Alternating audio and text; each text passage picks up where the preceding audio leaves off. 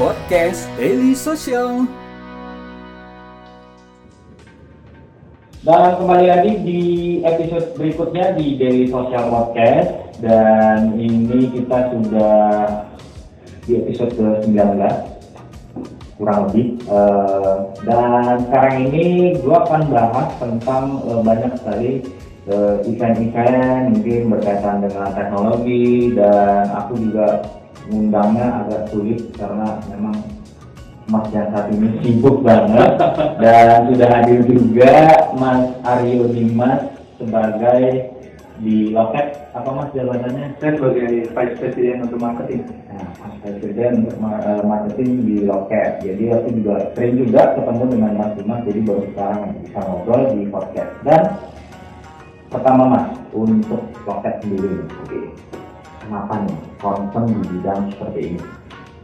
Uh, kita concern ke bidang ini karena memang uh, semua pasti sudah setuju kalau misalnya kita bilang bahwa teknologi itu masuk ke semua aspek hidup uh, masyarakat ya mulai dari yang serius seperti misalnya kesehatan, uh, pendidikan dan lain-lain. Nah, ternyata juga hiburan. Oke, kita melihat sebelumnya industri hiburan hiburan ini industri yang lumayan hitam. Hitam itu maksudnya tidak efisien banyak mafia ya, banyak problemnya, banyak korupsinya juga, banyak hal-hal yang tadi tidak efisiennya. Kami melihat ini sebenarnya perlu diselesaikan oleh teknologi. That's why memang kami memilih masuk untuk jadi pemain yang serius dan fokus untuk industri entertainment.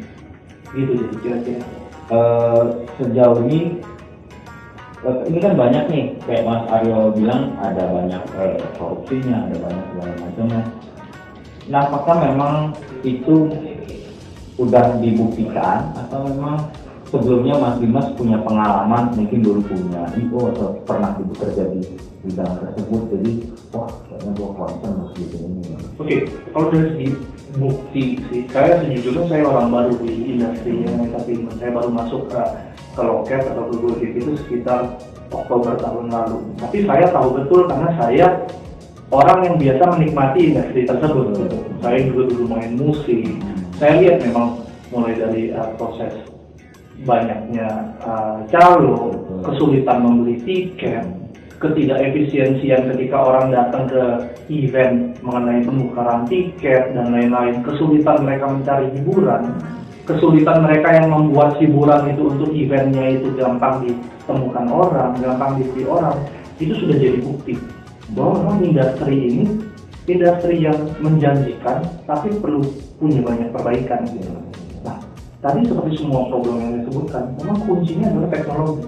Contoh, ketika kita bilang event kita sulit ditemukan, promosi ya. itu sekarang paling gampang via teknologi. Ketika event kita itu sulit dibeli, payment yang dulu hanya transfer-transfer saja dan uh, sifat pengumuman transfernya pun hanya via misalnya poster hmm. dan lain-lain. Sekarang semua payment gateway yang sudah ada itu bisa diinjek ke dalam satu platform, semuanya sudah beres. Hmm. Terus yang ketiga, sistem-sistem seperti kesulitan ketika mereka sudah beli tiket penukaran. Sekarang gate akses itu semuanya disolve oleh teknologi. Mulai dari sesimpel scan barcode, mulai dari sesimpel kita pengurangan kebiasaan penukaran tiket. Lebih enak kan ketika beli tiket, dapat tiket, langsung saja datang ke acara. Nah, hal-hal itu ternyata memang terbukti diselesaikan oleh teknologi mengenai, mengenai praktikalnya mungkin belum maksimal itu memang harus terus diimprove gitu. Tapi kita sudah on the right track sekali gitu. Tapi sebenarnya momennya pas mas. Momennya pas teknologi ini semakin berkembang. Iya. Bahkan saya bisa bilang uh, teman-teman saya pernah ada yang bertanya bahwa mas berarti yang hanya bisa uh, menikmati ini adalah orang-orang yang dari segi SIS sangat paham teknologi mungkin A B atau mungkin C plus dan lain-lain. Ternyata enggak. Hmm. saya bisa langsung bilang bahwa penonton sepak bola kita itu SIS-nya hmm. merata sekali. Bahkan yang di bawah itu cukup banyak. Ada satu klub sepak bola di Indonesia itu sudah 100% pembelian online hmm. ini menunjukkan bahwa sekarang sudah tidak ada pengaruh lagi SIS-nya di mana orang-orang melek online tinggal kita sebagai teknologi providernya ya hmm, uh, siap. harus siap gitu. Tapi kalau dari perkembangannya mas sampai saat ini seperti apa? Apakah memang berkembang banget atau kan memang eh, masih banyak yang perlu diperbaiki? Kalau banyak yang perlu diperbaiki, uh, kita nggak tahu Hmm. tingkat nanti revolusinya sampai sejauh apa. Tapi kalau berkembang banget, berkembang banget. Iya. Roket itu hadir 2013. Pada saat itu aja sebenarnya pemain-pemain teknologi untuk industri entertainment sudah ada. Walaupun uh, terbatas sektornya. Misalnya sudah ada Raja Karti Iya. gitu kan untuk pembelian Iya. tiket. Dan ya, ada beberapa yang lain bahkan di Budi Video Budi. itu udah mulai juga masuk misalnya pembelian itu dia sudah mulai punya website dan lain-lain. Nah tapi perlu ada yang scalingnya cukup cepat nih, untuk mem- memeratakan teknologi di industri entertainment. Hmm. Rocket mau ambil peran itu. Hmm. Sekarang banyak sektornya, misalnya Follow us dailysocial.id Dengerin terus podcast Daily Social. eh, lewat Rocket for Business, di mana ini salah satu produk kita yang eh, ditujukan untuk melayani promotor-promotor skala raksasa. Hmm. Kita itu fokus ke pertama ticketing management system. Ticketing management system ini adalah digitalisasi semua proses ticketing, mulai dari mereka datang ke website, melakukan fixit, Hmm. melakukan transaksi payment, terus eh, mereka mendapatkan eh, tiketnya via eh, email, bahkan sekarang kami juga merevolusi tiket masuknya via WhatsApp juga gitu. Terus tiket tersebut dibawa ke acara dan mereka eh, melakukan scanning untuk lewat eh, gate akses Hmm. kita gitu. Itu semua proses digitalisasi yang sudah dilakukan oleh Loket. Yang kedua itu adalah ticketing distribution Hmm. ticketing distribution, acara-acara yang melalui loket itu kami menjadi pihak yang juga mendistribute ke partner-partner tiket box. Ambil contoh e-commerce e-commerce besar di Indonesia. Mungkin kalau bisa saya sebutkan namanya ada Blibli, Iya. Tiket.com, JDID, terus ada Tokopedia, terus ada eh, Bukalapak kebe- kebetulan belum bekerja sama sama kita. Mereka mereka itu jadi partner tiket box kita. Sehingga ketika kita punya acara kita langsung sebar ke partner-partner kita. Termasuk yang partner-partner yang skalanya kecil dan menengah. gitu. Nah tiket distribution ini jadi solusi untuk acara lo langsung ada loh di mana-mana. Iya. Kemudahan membelinya. Yang ketiga ada yang namanya cashless, in event cashless kita menyebutnya. Di in event cashless, eh, sistem transaksi itu nggak lagi repot-repot via cash. Hmm. Semua bisa menginjek balance yang masuk ke tiket mereka, Hmm. mereka. Transaksi jadi lebih mudah. Event owner juga jadinya memiliki eh, keleluasan untuk mengecek perputaran uangnya di event tersebut Dan lebih aman juga. dan lebih aman juga. Dia jadi tahu sektor mana atau stand mana yang uh, memberikan uang uh, paling tinggi. Terus apakah persebarannya merata. Terus dia juga butuh update misalnya untuk sponsornya. Yang terakhir kita punya namanya event analytics lewat Locket for Business, which is our uh, B2B uh, product. Locket uh, event analytics karena kami mempunyai akses dalam memanage semua experience mulai dari awal Hmm. pembelian tiket, eh, pencarian tiket, pembelian tiket, tiket sampai ke cashlessnya. Kami juga yang memiliki data detail Oke. semua, mulai dari eh, berapa orang yang rencana beli dan tidak jadi beli, Hmm. berapa orang akhirnya beli, Hmm. siapa mereka, demografinya seperti apa, Dari mana belinya ya? dari mana belinya, payment apa yang mereka pakai, mereka masuk gate jam berapa, terus berapa uang yang mereka spend, sampai berapa uang yang eh, jam berapa mereka keluar dari. Hmm. Nah, hal-hal detail tersebut itu penting untuk para event creator. Pertama penting untuk mereka mempelajari Hmm. eh, event mereka. Yang kedua penting juga untuk sambil mereka mau bekerja sama dengan pihak lain. Misalnya paymentnya banyak sih salah satu bank tertentu. Tahun depan mereka bisa datang ke bank tersebut untuk meminta sponsor dan lain-lain.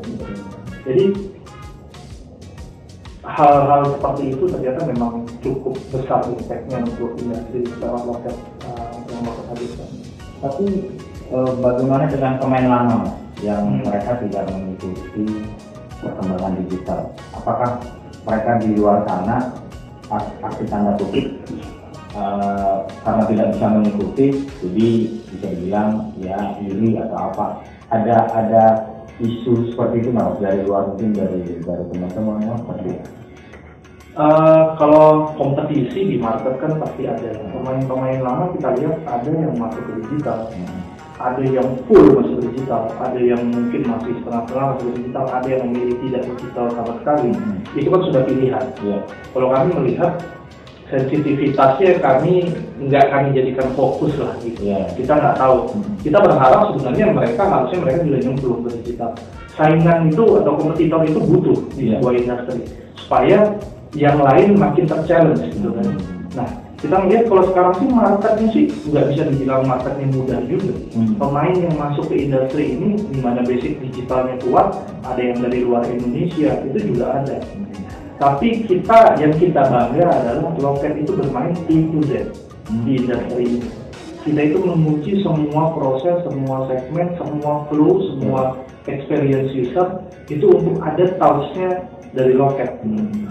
Jadi bisa dibilang mungkin pemain yang paling hadir di setiap lini itu bisa kita bilang di industri ini adalah Loket untuk Indonesia. Lebih komplit lah ya. Komplit.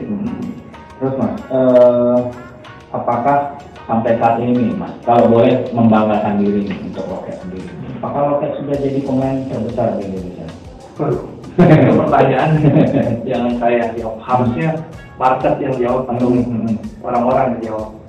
Kita ya minimal eh, ini jadi bahan motivasi nih. Ya, Iya. memang gua harus jadi pemain terbesar biar gue juga bisa ngebantu ini beberapa pertandingan. Mungkin kami on the right track untuk um, menjadi salah satu pemain besarnya. Hmm. Yang saya bisa mungkin bisa pastikan adalah kami pemain terlengkap. Oke. Nah, entah eh, silakan teman-teman meng, eh, mengartikan sendiri apakah terlengkap sudah pasti terbesar dan lain-lain. Tapi kami cukup lengkap. Kami dari hulu ke hilir industri Iya. ini ada, mulai dari setup eventnya, eh, teknologi di dalam event, Mhm. distribusi, pembelian tiket, eh, itu ada. Bahkan dengan keluarga besar Gojek, kami sudah mulai masuk ke beberapa ranah tertentu, Hmm. mulai dari penyediaan konten, Konten tersebut ada yang event, ada yang bioskop, ada yang maksudnya uh, film, kita punya Go Studio, kita punya Go Live. Hmm. Jadi benar-benar Rocket dengan support Gojek itu benar- benar-benar menjadi pemain yang paling Lengkap. agresif dan lengkap. Kalau terbesar, biarkan masyarakat yang mengira. Ya, intinya kalau di luar sana kalau nggak ada ya. Palu gada, tapi dengan kualitas. Kebanyakan orang kalau mengejar palu gada itu mereka mengesampingkan kualitas, kalau Hmm. Rocket enggak. Iya. Kita itu kualitas bisa number one. Harus. Nah, setelah selesai satu kita bikin yang lain.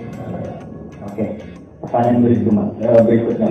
Eh, mungkin di luar sana atau dari intern atau eh, dari internal atau eksternal ya, banyak sekali nih tantangan tantangan yang mungkin dihadapi oleh Rocket.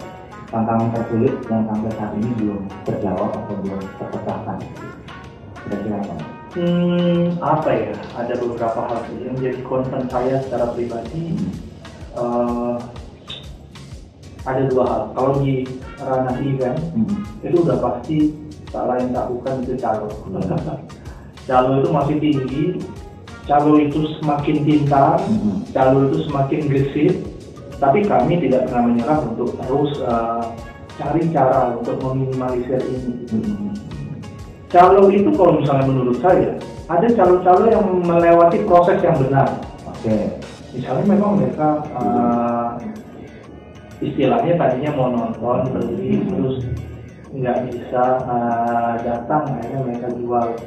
Istilahnya dia calo bukan calo lah, Hmm. tapi mereka menjual kembali juga. Hmm. Nah, tapi banyak sekali calo-calo yang memang menjadikan ini mata pencaharian hidup di mana setiap event mereka langsung siap-siap beli banyak menjual dengan harga yang tidak bisa dikontrol ini yang merusak market gitu. Iya.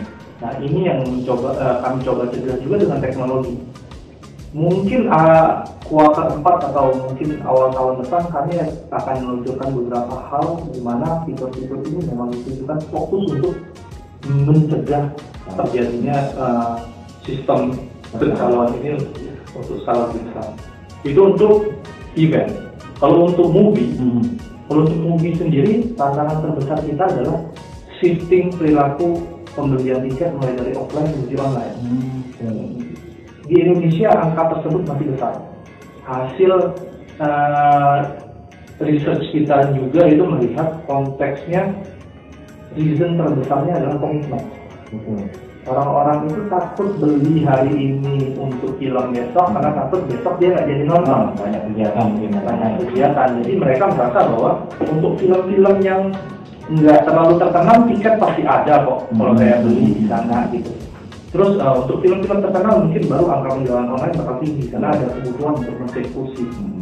tapi sebenarnya yang tidak efisien adalah kan ada proses antrian Iya. itu tuh hal yang sebenarnya mereka itu nggak perlu lewati gitu. Iya. Nah ini yang kita pengen coba untuk edukasi bahwa penjualan online itu ha- harusnya cukup tinggi angkanya untuk bisa sukses di Indonesia. Hmm. Di mana angka produk umur produktif Indonesia yang sudah kurang itu cukup tinggi. Nah ini yang mau coba kami cari tahu terus eh, caranya seperti apa gitu. Tapi melihat teman Gotics, kami sangat cukup percaya diri. Hmm. Apalagi pemain-pemain pesaing Gotics juga banyak. Sometimes kami melihat mereka sebagai kompetitor, sometimes kami melihat mereka sebagai partner. Oke. Partner untuk mempersiapkan industri ini. Oke. Gitu. Hmm. Terus eh, mungkin itu belum terjawab dan masih terus digeplok dicari tahu terus lah ya Iya. di di di, di itu. Terus big achievement yang sudah dicapai mas. Big achievement, ada beberapa hal. Kalau misalnya Ataukah gua udah event terbesar di Indonesia atau event termahal tiketnya pegang nih mungkin ya banyak lah Oke, contoh. eh, mungkin yang tadi belum saya sempat jelaskan, kita itu kan di bawah loket itu ada tiga produk. Hmm. Yang pertama adalah loket for business, di Iya. mana fokus ke B2B market. Yang kedua adalah loket.com, di mana ini event technology management tapi self service. Hmm. Self service jadi untuk size market yang kecil dan menengah, di mana mereka mengatur sendiri eh, teknologi untuk menunjang event mereka. Yang ketiga adalah GoTix, eh, di mana di GoTix fokus ke pembelian tiket secara online. Dari loket for business sendiri, achievement tertinggi kami mungkin bisa dibilang kami cukup mendominasi ada eh, untuk eh, penetrasi teknologi event untuk event-event yang size-nya rata-rata. Bahkan kami pernah sedikit hitung secara internal itu kira-kira sekitar 85% event besar di Indonesia dengan jenis-jenis yang beragam Hmm. itu teknologi yang di belakangnya lokal. Ada konser dan anak performance seperti contohnya ada eh, WTF, eh, DWP, Celine Dion, Chainsmokers, 101, Kaigo, nanti itu semua itu rata-rata lokal. Yang kedua itu ada MICE, itu bahkan di IMS, dia, Komikon, itu dia lokal. Di DFS, itu dia lokal. Yang ketiga adalah sport, sepak bola, Liga 1 sama kita semua. Hmm. NBL sama kita semua. Yang keempat itu tim 4, kami mulai masuk ke tim 4. Management Park itu kami mulai masuk ke sana gitu. Nah ini kontrol dan dominasi yang cukup tinggi terjadi uh, via loket. Gitu. Kami happy di sini bahkan kalau tadi jokesnya misalnya event-event mahal bisa dibilang event-event dengan tiket termahal itu via loket. Contohnya Saling Dion. Dan satu lagi Syahrini. Ini termahal ternyata. Ya kan dia ada loh tiket yang 25 juta. Dia Iya, kan iya. tiketnya 25 juta Hmm. itu benar kenyataannya dan terjadi gitu. Event dengan traffic paling tinggi kita duga juga itu ada di lokal. Contohnya One on One. Event-event Korea itu crazy. Satu, dua, tiga detik pertama itu yang masuk tinggi sekali. Dan eh, sektor kita cukup terlatih sana. Asian Games kemarin. Iya. Nah, Asian Games ini kan eh, FYI ini Yang seremoni akhirnya via loket kan ke akhirnya keseluruhan kan Oke. via loket dengan beberapa partner tiketing lainnya. Asian Para Games nanti itu Iya. sama via loket juga. Jadi achievement achievement kami itu sudah cukup merata. Asian Games mungkin bisa kami bilang secara story itu Iya. achievement yang paling menyentuh karena di momen tersebut Follow us. dailysocial.id Jangan lupa subscribe di soundcloud.com podcast daily social. kami merasa bukan dari sisi bisnis aja tapi kami secara industri itu membantu Indonesia. Itu dari Rocket for Business dari Rocket.com our self service platform kita itu baru mulai sekitar 3-4 bulanan Hmm. kami ekspektasi kami nggak tinggi di sini untuk karena pasti ada kurva belajarnya dahulu Hmm. tapi ternyata 3-4 bulan ini event yang terbuat di dalam platform rocket.com itu dengan angka sekitar 1.500 sampai 2.000 bisnis ini gede sekali besar. jadi bikin event di rocket.com itu bukan seperti promosi uh, produk customer di mana ketika konsumen tertarik dia langsung datang ke uh, convenience store dia langsung beli kan. Loket itu kalau kami promosi orang tertarik belum tentu dia bisa langsung pakai dia harus menunggu punya event. Iya. Nah, ini ada 1.500 sampai 2.000 event bayangkan. Hmm. Ini gede sekali buat kami. Yang ketiga untuk Gotix, kami happy banget karena Gotix makin terlihat sebagai pilihan untuk uh, platform uh, pembelian tiket uh, hiburan. 2,5 juta pembelian tiket sampai sekarang tersebar dan dilayani oleh Gotix. Terus uh, Gotix juga hadir di berbagai channel seperti yang terlihat siang ini kami baru meluncurkan website gostreettix.id dan ini bukan jadi yang terakhir kami bakal masuk ke banyak channel Gotix ini menjadi besar sekali semenjak uh, manajemen Gotix dipindahkan ke loket gitu. Eh, itu kan achievement banyak achievement terbesar dan yang lainnya udah mas Dimas jelasin juga nih teman-teman dari sosial podcast. Terus nah eh, apakah loket sampai saat ini sudah menjadi problem solving bagi event-event di Indonesia? Uh, mungkin tadi sudah terjawab atau mungkin ada yang bisa ditambahin? Kita problem solving uh, of course karena itu tujuan kita. Untuk sudah jadi satu-satunya problem solving kita nggak tahu Ya. karena playernya uh, lebih dari satu kan tapi kalau kita jadi problem solving tentunya untuk klien-klien yang lewat kita iya karena itu juga tujuan kita itu A- ataukah sampai saat ini loket dengan lengkapnya tadi di banyak lini hmm. eh, klien atau kepengen yang bekerja sama dengan loket bisa memilih gue nih nggak perlu nih yang lini yang mungkin yang eh, seperti tadi gue mau ngambil yang ini. Apakah loket dari sisi bisnis bisa mengesampingkan itu atau memang harus ada semua nih? Ini gue kasih paket yang sekian yang Hmm. gue lengkap semua baru pakai. Enggak kok kita nggak pernah memaksa karena memang segmennya juga beda-beda. Hmm. secara bisnis kan kami membagi dua fokus kami untuk event creator dan fokus kami untuk pembeli tiket Hmm. event creator kami punya dua lagi loket for business dan loket.com ini segmennya aja beda Berbeda. loket for business untuk promotor-promotor yang rata-rata tapi jumlahnya kan tidak terlalu banyak Hmm. loket.com untuk uh, event creator yang skalanya kecil menengah tapi jumlahnya banyak sekali Gotix ini untuk pembeli tiket ini aja jelas ini nggak saling kanibal kan jadi memang uh, beda-beda jadi mereka mau pakai yang mana tergantung kebutuhan Kalau dari sisi teknis di lapangan mas, mungkin kan banyak perintilan dan lain-lainnya yang eh, loket siapkan. Ataukah memang itu sudah menjadi satu input yang eh, mereka bisa pakai gitu ketika pakai loket, ya ini udah semua dapat atau ada harga atau ada tertentu nggak? secara model bisnis uh, lumayan beda-beda Hmm. Contohnya kalau misalnya Gotix, ya kalau Gotix ya pembelian tiket lah ya, itu uh, very simple. Kalau Loket.com dan Loket for Business itu beda. Kalau Loket for Business, selain kita memberikan teknologi, kita juga memberikan full service uh, dari segi hal-hal yang membantu event tersebut. Misalnya selain teknologi Loket, mulai dari manpower orang-orang yang manage uh, ticketingnya, device-device yang digunakan untuk scanning tiket, gate device seperti gate access, gate accessnya juga dari kita, produksi tiketnya juga dari kita, produksi tiket fisiknya juga dari kita, terus eh, bahkan sampai eh, distribution tiketnya juga dari kita. Nah, itu untuk loket business. Kalau untuk loket.com yang dibeli orang tuh hanya teknologinya. Hmm. Karena untuk size kecil mereka nggak butuh manpower, mereka nggak butuh scan scan, mereka nggak butuh juga ada tiket box tiket box gede. Jadi yang mereka butuh memang cuma sebagai sistem, yang mereka bayar hanya sistem. Iya. Which is model bisnis kami adanya potongan dari tiket yang terjual. Hmm. Kalau eventnya gratis, bahkan kita bisa pakai loket.com pure gratis. Hmm. Gitu. Jadi cukup terbantu banget ya. Terbantu pemain-pemain ikan yang mungkin yang baru, yang early banget ya, yang Hmm. beginner mungkin bisa pakai loket.com. Nah sampai saat ini mas, eh, seberapa besar nih tingkat awareness masyarakat terhadap teknologi yang sudah dikembangkan sama loket?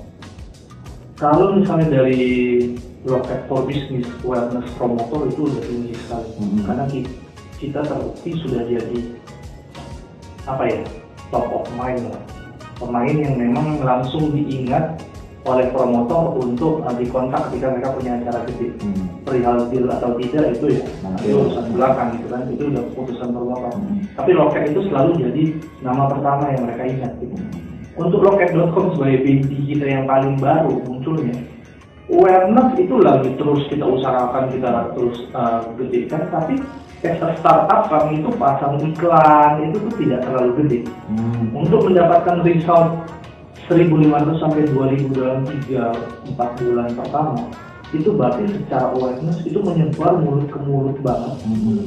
ketok tular ya istilahnya Iya, iya. itu eh, karena orang-orang mencoba gitu. Hmm. ini yang kami happy organic growth yang memang Iya. kami tunggu gitu kalau untuk Gotix, Gotix itu sangat terbantu karena mereka ada di dalam aplikasi Gojek Hmm. sebelumnya di mana aplikasi Gojek sekarang sudah menyentuh angka 105 juta Oh.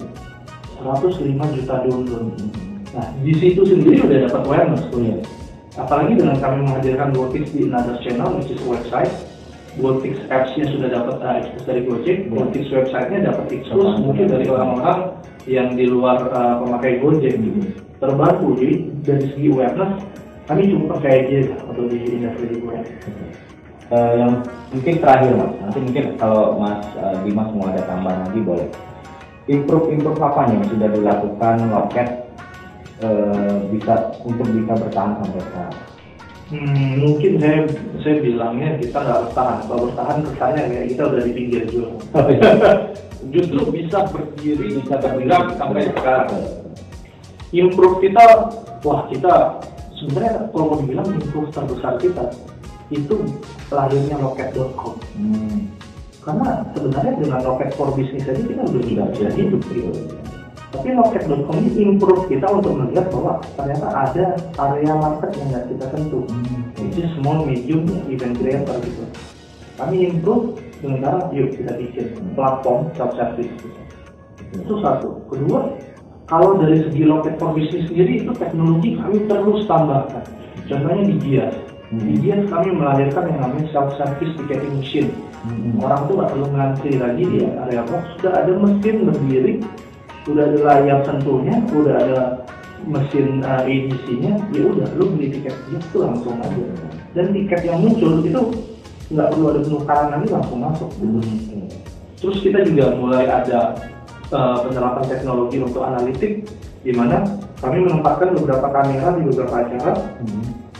di mana posisi kamera ini langsung menghitung alur Masuk. traffic masuk ataupun keluar kiri ke kanan atau kanan ke kiri. Hmm. Nah ini bentuk-bentuk inovasi. Kalau Gotix salah satu inova- inovasinya yang kami hadirkan hari ini. Hmm. Di mana kalau orang lain dari big screen menuju small screen, Hmm. kalau kami dari small screen menuju big screen. Oke. Karena big, big screen selalu punya fans tersendiri. Mungkin ada yang ditambahkan mas dari Mas Dimas mungkin untuk pemain yang mungkin baru banget pengen seperti loket atau ada sisi tertentu yang mungkin Mas Dimas bisa bagi untuk mungkin pemain lama atau ya dia mungkin bertahan banget dengan sistem manualnya atau apa mungkin Mas. Kalau dari saya mungkin ketika kita sudah komit untuk masuk ke teknologi, Hmm. itu nggak bisa setengah-setengah.